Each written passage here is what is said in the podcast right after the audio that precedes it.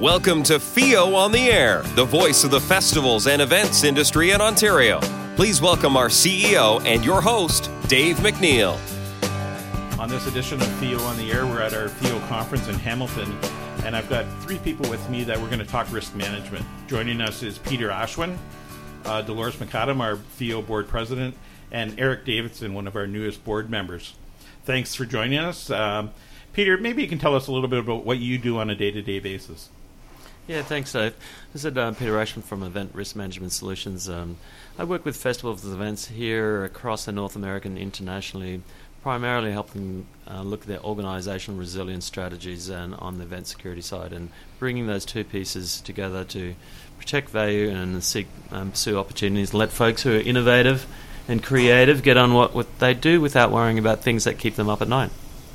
And Dolores, what's your day-to-day role? Thanks, Dave. So my day-to-day role is, one, as president of Festival Events Ontario, as you mentioned. I work for the City of Ottawa. I've been involved in events for the last 15 years. And I also am a teacher at the International Event Management School. And Eric, what do you do 9 to 5, Monday to Friday? 9 to 5, insurance broker, specializing in sports and events, and partnered with FEO on this and sitting on their board. So actually risk is a concern to you just like it is to all of us. Absolutely. Absolutely.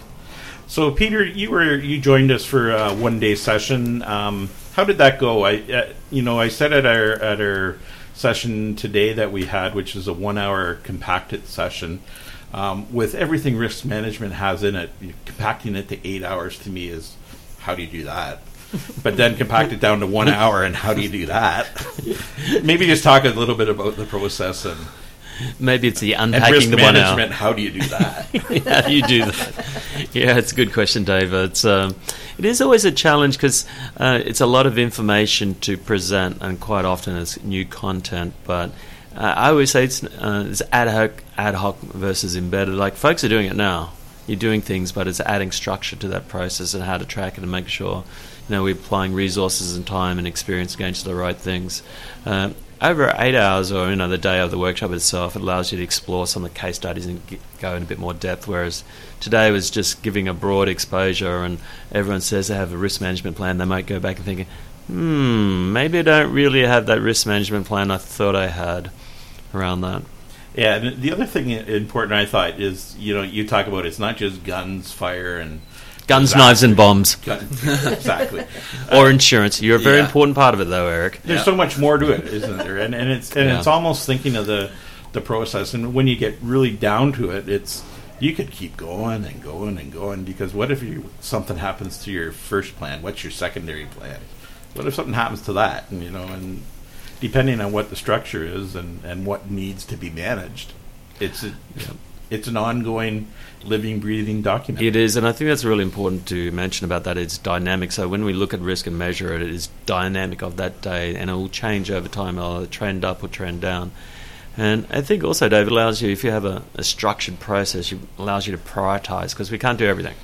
So we need to identify those things that either allow us to pursue opportunity and take risk-based decisions around that, or protect our value, your mission, your values and objectives. What do we need to support the organisation and the things that they bring to the community? And that's what I like about it. And I think it's changed.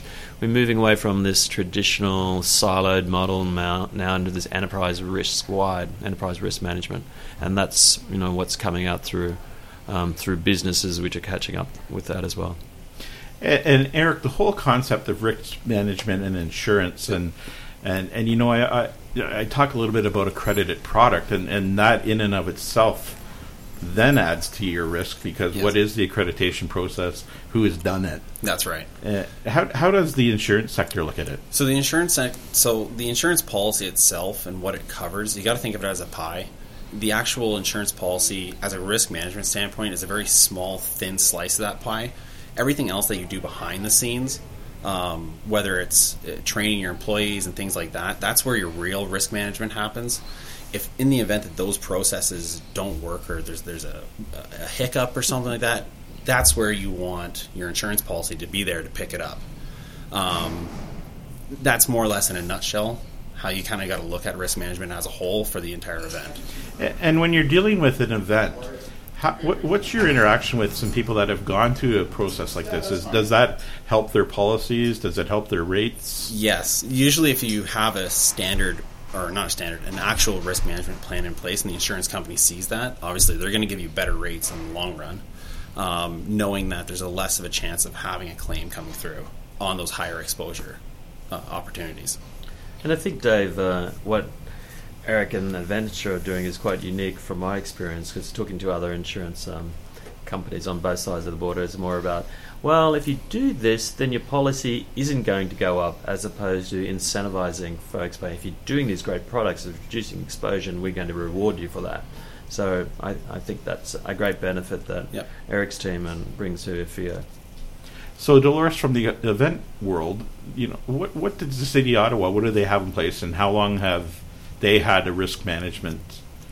And I'm sure it's part of a city-wide structure, but it's probably each division has their own section of it. That's correct. So at the City of Ottawa, they have what is called SEAT, which is a Special Event Advisory Team. So typically what would happen if an event came in for a new application or a large, depending on the size of the event, the nice thing that Ottawa does, I would say, compared to some other cities, is they actually bring all the stakeholders together to meet with the organizers. Some other places, the city staff will take 20 applications and review them and then farm them out to police, fire, paramedics, and whatever. We don't do it that way. In Ottawa, what's being done is the organizer comes in, meets directly with all of the stakeholders, the government stakeholders, and you're right. Police have their own risk management plan, as do paramedics. And for us, as the bureaucrats, so to speak, at the city, so there we look at, what do you say at the inquest, right? I mean, if we can sign off on an event knowing if something happens, we can go to an inquest and not be liable, then they get a permit. Yeah, I mean, that's the other part of the equation. And in previous lives, as managing the risk management plan, at the end of the day, you're the one that's going to be in jail if you're the ED or the CEO. That's right. Potentially in worst case scenarios, you never want that to happen, but that's how dire some of this stuff is. To not only good management, but it's thinking forward. And I think they talk about it, leadership guilt too, Dave, because you don't want to be in a position after a tragic event, what could I have done better there? I knew I could. I thought about that, and I thought I could get to it, but I never did. And I think this is why it's helping folks to become risk aware and putting the right time and supporting them too, making sure they have the right processes when these things do happen and legal liability, the legal lawsuits come through, that they can demonstrate, we've got some best practices in place, we've taken all reasonable steps and to prevent these things happening, and this is our document, how we did it. Yeah, and you were talking about the different risk factors and weather being one of them. And, and I know we shared a story of an event that happened in Kitchener that was canceled due to weather. And I was talking to some of the organizers, and I said, that must have been a tough decision, because they had Eric Church in his bus waiting to go on stage when a weather alert came through. And they said, no, it wasn't a big issue for us, because our insurance policy made it quite clear that at a warning, you do this. At a watch, you do this. And when it becomes bad, you cancel it. And there's no secondary thing around it. Now, the fortunate thing that happened in that circumstance was the promoter refunded money, which to me is almost unheard of in the concert world or the event world. But, there's a group that had that whole risk management plan in place, and it made them simple when they were faced up against a disaster, because the protocols told them exactly what they were going to do, and their insurance policy, more importantly, probably told them exactly what they were going to do and why they were going to do it. And I think that's a really great example of a case study that folks understand what they need to do when, and we have financial resilience through the insurance. So if we need to cancel, and then having a decision matrix, or what I call a critical decision matrix, by time we need to do this, then talk through it, do tabletop exercises, and they're going to make them far more resilient as an organisation to make the right decision at the right time. To Peter's point, tabletop exercises, it's a great tool. I mean, we've done many of them for new events, and because event organisers typically are coming in full of passion. And when you talk to them about risk management, they're thinking now you want to rain on their parade, so to speak, right? But to what Peter was talking about this morning is risk management, it's essential. And it's all about liability, and it's And the other thing that, you know, even it's not just training the staff, it's the volunteers. Correct. And how they should be trained, right? Some areas don't. I was saying to Peter this morning that I remember one group talking to us saying we asked if they had a risk management plan in place, and the comment back was, yeah, we hired a weather service. Well, you know, it's how they define it. So I'm thrilled that Peter is now taking the stage on this to go out further to say that's not what it's about. It's part of it, but it's not all of it. Yeah, and I think a lot of it is when you hear risk management processes or procedures, it doesn't have to be super complex. It doesn't have to be a 2-inch binder of this is what happens and you got to do this. If it's you can simplify it, and it all depends on the size of the event as well. The larger it is, the more things that can go wrong, but sometimes on the smaller ones, it's just very simple ABC steps that if something happens, then you know what the next step is going to be, and that huge, huge difference. So yeah, it doesn't have to be complicated. So it really follows any good planning process, right? Like, I mean, absolutely. I often, the first thing I'll do as I'm planning an event is what could go wrong. Yeah. And if that went wrong, what is our plan? And what's our backup plan? And because when you're in the situation of something happening, you don't want to be scrambling with, oh my God, what am I going to do? How am I going to write this? You want to have a firm idea. What was that plan again? Yeah, exactly. Who's got the plan? Yeah. Who owns that plan? In an email somewhere? Yeah. And you want to have a backup to to me, I'm always 3 deep. I like to go 3 deep, that I've got 3 situations. One of them's going to work. Yeah. Hopefully. Yeah, that's very true, Dave. And I think that it's, following on from what Eric said, is it doesn't have to be complex, and that's the whole reason it's not a process that it can be that way. But if you have a document, understand how your controls reduce the risk and what's in place and who owns them, you're going to be in a better place. But just having some templates, some matrix around that as a start point if you have nothing else besides some other plans. Which is a great reason why you're here with us and with Dolores and your connections. And you know, from the board's perspective, it's important for all of us at FEU to help our festivals understand the importance of risk management. I'm from the municipalities. I'm sure they're appreciative of it. And you're right. It's sort of providing those few tools that at least they can start the process and continually build, and we make sure it's part of our plan, that it's always part of the conference in front of mind, and those tools are available on our site to make that happen. Yeah, and I think as a leader in the industry, all of us have a responsibility to give back into that industry. And I was very committed after being overseas working international events for 15 years that what can I do to help from grassroots, eclectic, these small burning-esque type festivals to the larger ones. What tools can we make them do the things they do well and keep them in business, which is important to our communities? Were there any eye-openers at the session yesterday with anything you heard that was good, bad, or indifferent? I don't want to point fingers at organizations, but any shocks for you coming into... Because you had a pretty senior group in there. I mean, yeah. I saw some people with guns on their hips. Indeed. Well, we always like a good mix, and I think there's a great mix between the city. So we're getting, as Dolores was speaking about, and we chat about the city perspective, because festivals bring different risks to resourcing how they support those festivals and what they're trying to do, and then having the police, because police are a very important part of it, and understanding their role and also the event organisers. It's still, I've been doing some surveys lately, and I'm finding that there's a very high percentage of people who do evacuations, mainly around severe weather. And then the second question I ask is, when was the last time you did some drills around evacuation? And some are better than others, but if it's the most likely scenario that you're going to face on a venue or festival site, then you really need to be doing something about it, because it's linked to many things, whether it's suspicious package, severe weather, an armed threat. You need to be able to do some things very, very well. How far out is that truss going to fall, and how far is that guide wire going to snap? Or it's also the masses of people trying to get through a small door.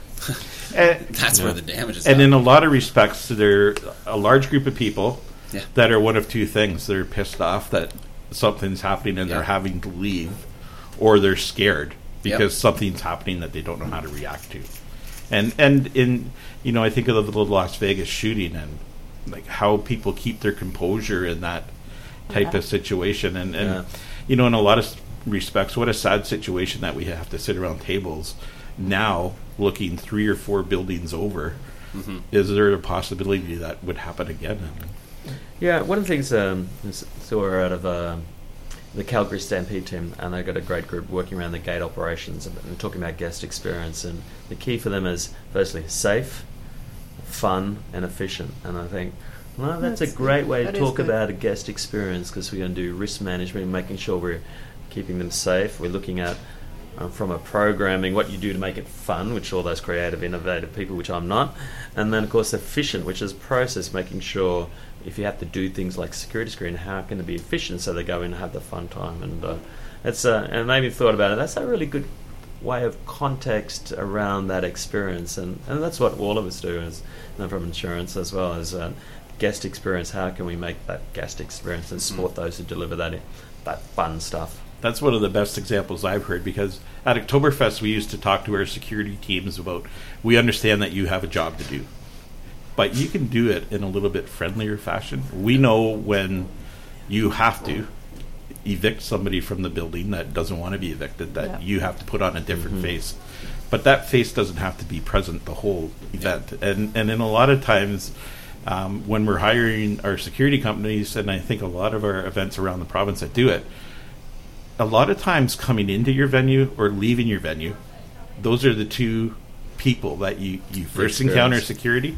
and first you last encounter. Yeah. So your first experience and your last experience start with security. Yeah, it's very valid point. I was just thinking back the experience we had in Azerbaijan for the Baku 2015 European Games, and working with the Azerbaijani government security agencies, and they weren't exactly friendly to start off with, but by the end of the 12 months, a bit like the model, during Vancouver, hello, bonjour, they were going salam, hello to the guests, it was like this shift around that, and I think that's a really important message from an organizer with their security partners, whether it's police or private security, is making sure you get down to the boots on the ground level and say, this is really important to us, from a guest level experience, because sometimes you talk manager to manager, but it doesn't filter all the way down. So if you want this level of service and guest experience, you need to get down there and invest in with these folks and make them feel part of your team. Anything anybody else wants to add to the conversation? I think, we really appreciate you coming up, Peter, and sharing your expertise, Eric and Dolores. It is top of mind for us at FEO, and we will continue to work on it and make those things available for our members. So on behalf of all of us at the office and in the organization, thank you very much for coming. To Dolores and Eric, thanks for joining us. As always, if you've got anything you want to talk about, or if you want us to talk about and get information for you, get in touch with us at the office. You've got the ability to pack up and come to you. You can come to us. We can hook you in by phone. So if you've got something you want to talk about, let us know. Thanks for listening to FEO on the Air, the voice of festivals and events in Ontario.